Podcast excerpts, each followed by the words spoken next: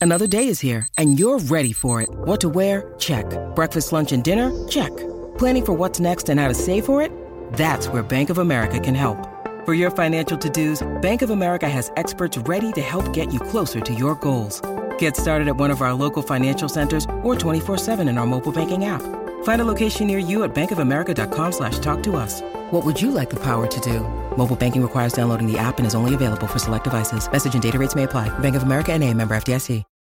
When you need mealtime inspiration, it's worth shopping Kroger, where you'll find over 30,000 mouthwatering choices that excite your inner foodie. And no matter what tasty choice you make, you'll enjoy our everyday low prices, plus extra ways to save, like digital coupons worth over $600 each week. You can also save up to $1 off per gallon at the pump with fuel points. More savings and more inspiring flavors make shopping Kroger worth it every time. Kroger, fresh for everyone. Fuel restrictions apply.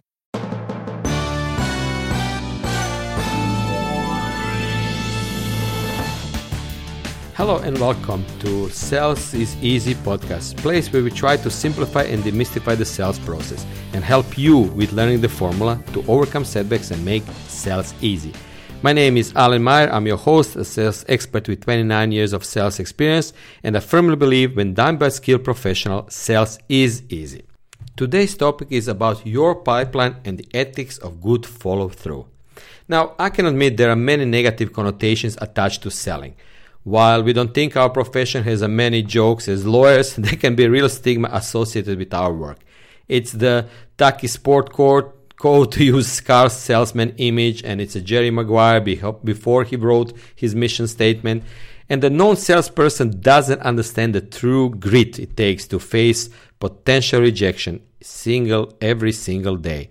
Staying positive while grinding leads through a sales funnel takes diligence and perseverance and work life qualities that any professional would be proud of. Let's face it, nothing happens in today's economy unless there is a sale. We are the engines that move the planet. Now that we are thinking about selling as a career for fully engaged professionals, let's talk about the ethical implications found in your performance. Each day you are entrusted with running a business. Quotas and corporate benchmark aside, when you sit at your desk and pick up the phone, you're running a business without the risk associated with being an entrepreneur, maybe. One of the worst things you can do when running a business is fail to take a qualified lead all the way to its conclusion. We'll tackle now how to qualify that lead and we'll tackle it uh, in the next part of this podcast. But for now, let's talk about the importance of chasing that lead to the end of the line. A key characteristic of top salespeople is their ability to organize and follow through on lead generation. Once a lead is qualified, your goal should be to keep your product or service in front of the potential client until the platform they are standing on is burning. When that happens, if you're top of mind, they will reach out for the fire extinguisher you've been offering. Now, I recommend a five touch best practice rule to follow after a lead is qualified five touches in a variety of creative ways. Then, if the lead is still cold, set them on a three month ticker. Wash, rinse, repeat, right? So, in the old days, some of us carried a simple card file system that told us when it's time to touch base with a potential client. But today's we have lightning fast, sophisticated time and lead management systems. Remember this CRMs are worthless unless you accurately record the lead set the ticklers, and then complete the follow through. And to make your follow through even more effective, adopt creative, value driven prospecting techniques. Share that new marketing white paper or ping them while an article on changing market dynamics that may affect their business. And it's all about them. I read this article, I thought of you. It should not be self promoting, not promoting your company, your solution. It's all about changing market dynamics. You can also connect via LinkedIn or other professional social platforms and share something of value to them, not self promoting materials. You can even ask them to introduce you to their colleagues on that platform if they're willing to. Next step is also space your voicemails out. Think mix of email, voicemail, LinkedIn, text. Mix it up. It will keep it interesting for you and the client. I know actually one colleague of mine, he was uh, leaving the voicemail, and in the voicemail, he was saying, I will send you just a quick email right now to remind you about these three important topics. But don't just leave a voicemail. You can leave an interesting voicemail. I saw the article about your company and, or, we just released product X and I think it has real implications for your business in terms of, and then continue. You can also watch for their attendance at maybe some conferences and see if you can grab a friendly networking drink. When to follow up is just as important as how you do it. And I recommend once per week as a benchmark that's both respectful, and non harassing. Don't be a stalker, be a helpful consultant, ready to aid them when they need it most. I had experience when a guy called me and I, I actually didn't pick up the phone and two minutes later he called again. I can see his number. So like, you know, like if I didn't pick up now, I will not pick up in two minutes. So anyway, if you build it, they really will come eventually. But remember this by having the most consistent follow through, you will find yourself forging long term relationship with these client targets. The sales will likely be larger and you garner more referrals as a respected colleague of their business. And now the second part of this podcast is about working smarter. Pipeline lead qualification and management. And we need to call it like it is. We need to define pipeline stages. Have you ever seen a wedding attendee dancing themselves all over the dance floor in an attempt to imitate Kevin Bacon in Footloose? We call that the flail, and in sales as well as on the dance floor, it can cause you to break a hip. Flailing away at non qualified sales lead is not a very efficient way to manage a productive sales funnel. It may be entertaining for a while, but ultimately it wastes time as you pursue leads that realistically will never ever pan out, no matter how hard you dance. So the question is how can you increase your percentage of closed deals at the end of the prospecting process? And the answer is start at the front end by properly qualifying the initial prospect. But wait, there is one initial step necessary prior to defining the perfect sales lead. Step 1 requires a thorough understanding of the stages necessary to move a lead from a prospect to a closed deal. And I call this pipeline stages, and they define where a lead is as it moves through the sales funnel. Now, the naming convention for these stages could be as simple or complex as your product or service warrants. If you don't define these stages, then your team will reside in the Tower of Babel without speaking the same language, and you will not be effective in defining and tracking the various stages of the sales pipeline. Now, that could really mess up your forecasting report. If you're a sales manager, the best way to figure out the unique naming convention for pipeline stages is to simply work backwards from the close, recreating the various steps that lead took to reach the contract signing.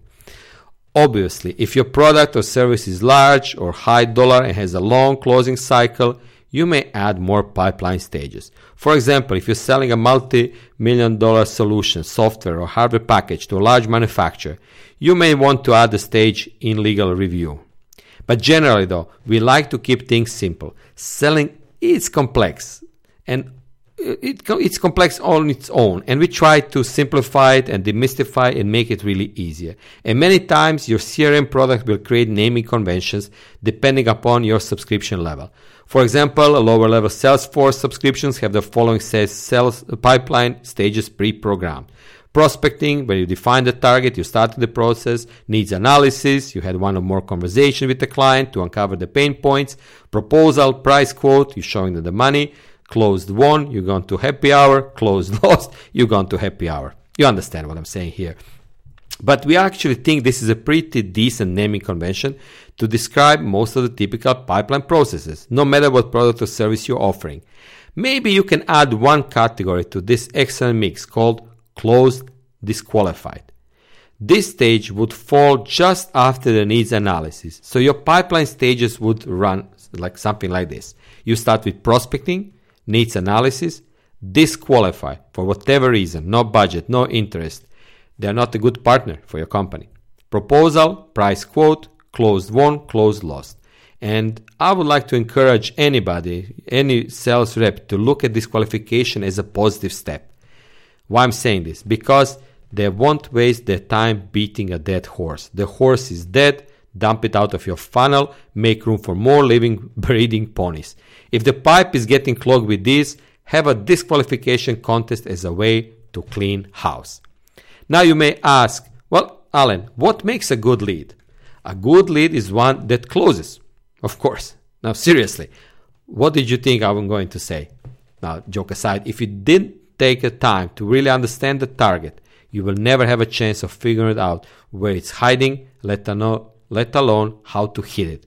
So, the real answer to this question, what makes a good lead, is a good lead is a qualified lead.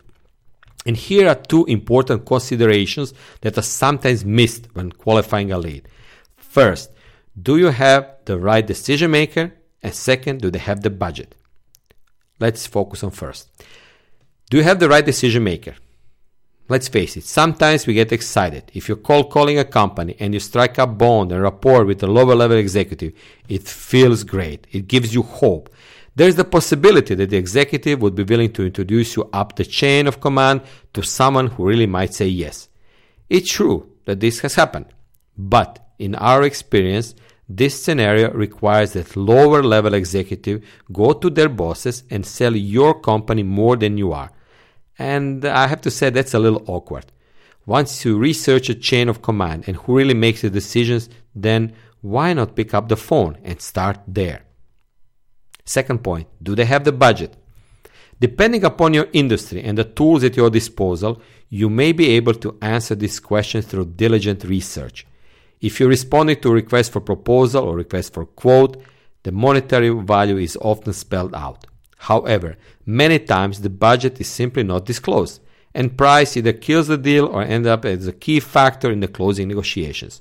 So my answer to this dilemma is to go to price as part of the pipeline qualification process. Don't be afraid of this step. Remember, this qualification is actually success.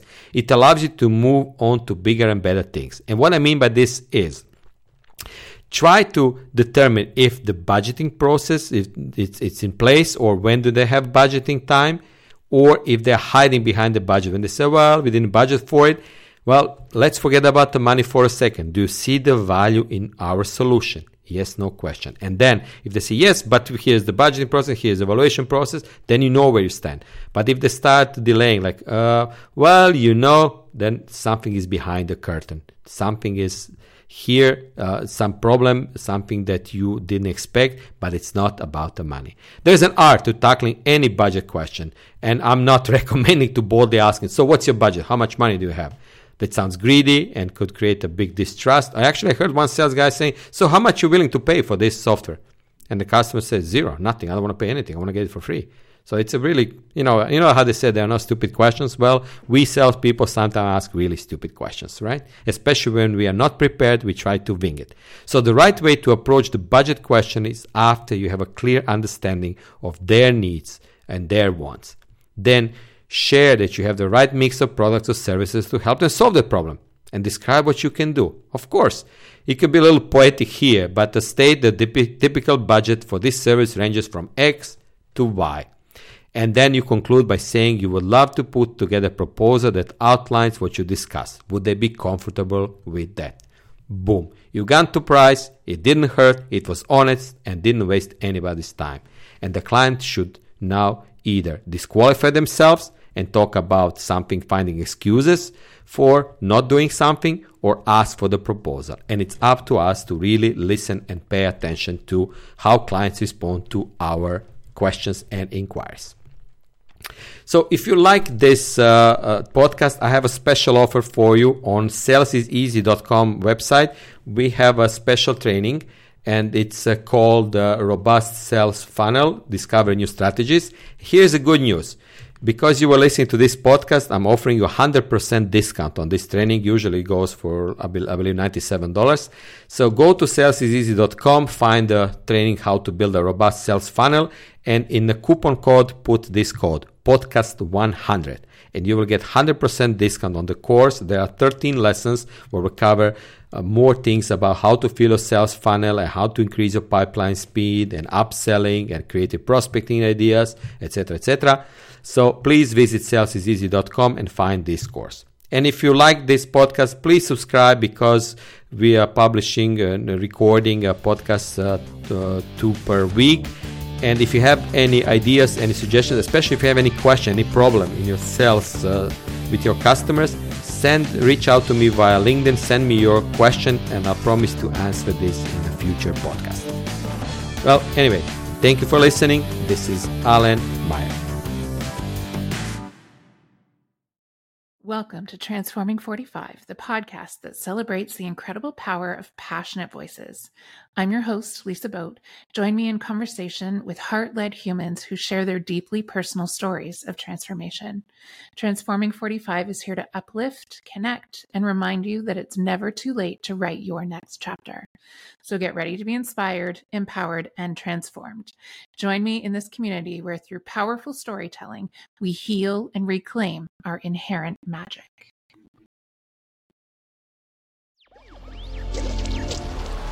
Electricast. Hi, I'm Mark. And I'm Peter.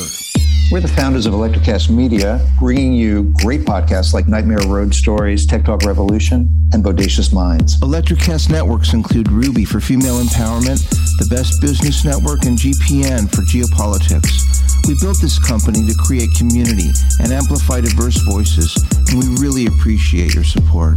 So keep listening to Electricast podcasts and Hear the culture. Electricast. Electric acid.